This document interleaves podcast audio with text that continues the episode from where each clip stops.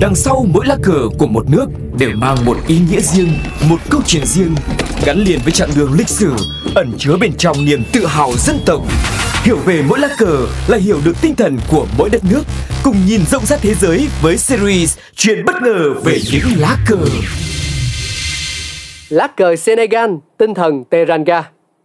Xin chào, chào mừng mọi người đang đến với không gian của chuyện bất ngờ về những lá cờ chỉ có tại Pladio FPT Play. Ngày hôm nay thì hãy cùng với Cáo tiếp tục khám phá những lá cờ tại châu Phi nhé. Và gương mặt tiếp theo chúng ta sẽ cùng tìm hiểu đó chính là lá cờ Senegal. Nằm ở cực tây của lục địa Phi Á Âu, Senegal sở hữu diện tích khoảng 197.000 cây số vuông với dân số sắp xỉ 17 triệu người. Đất nước này được mệnh danh là vùng đất của Teranga. Theo ngôn ngữ của người bản địa Wolof, Teranga có nghĩa là lòng hiếu khách. Cho tới nay, Teranga đã phát triển thành một nét đẹp văn hóa, trong đó có tinh thần khoan dung, lối sống cởi mở và sẵn lòng sẽ chia vật chất cũng như tinh thần cho tất cả mọi người, không phân biệt quốc tịch, tôn giáo hay giai cấp. Sau khi giành độc lập vào năm 1960, từ Teranga được sử dụng như một cách định hình bản sắc của đất nước non trẻ, thể hiện giá trị riêng biệt của Senegal với thế giới. Việc truyền bá tư tưởng Teranga trong dân chúng được thực hiện trong mọi mặt, từ đặt tên cho đội tuyển bóng đá quốc gia là những chú sư tử của Teranga cho tới nhiều loại hình kinh doanh nhà hàng, khách sạn. Đến với quốc gia Tây Phi, du khách quốc tế sẽ dễ dàng cảm nhận sức ảnh hưởng của Teranga trên khắp đất nước.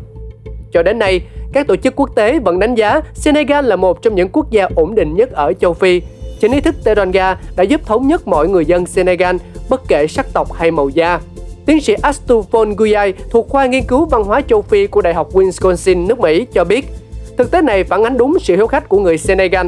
Họ coi hàng xóm chính là gia đình của mình, bởi nếu có bất cứ điều gì khó khăn xảy ra, trước khi người thân ruột thịt đến giúp đỡ, thì những người đầu tiên có mặt sẽ là hàng xóm của bạn.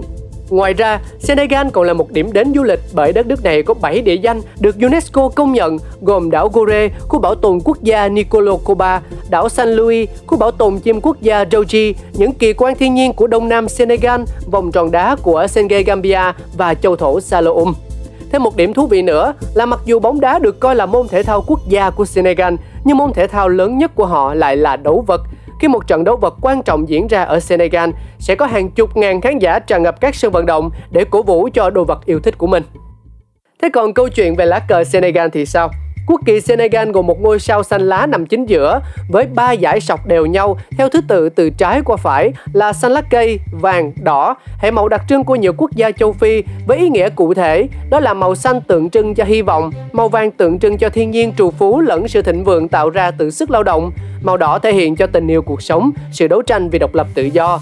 Cuối cùng, ngôi sao xanh nằm trên dải màu vàng là hình cách điệu lại từ biểu tượng hình người trên lá cờ của liên bang Mali cũ. Các màu xanh lá thực ra còn đại diện cho đạo hồi, tôn giáo chủ đạo của quốc gia châu Phi này. Đó là một chút thông tin về lá cờ Senegal. Rất mong mọi người sẽ đón chờ những tập sau để khám phá ý nghĩa nhiều lá cờ hơn nữa. Xin chào tạm biệt và hẹn gặp lại. Mua.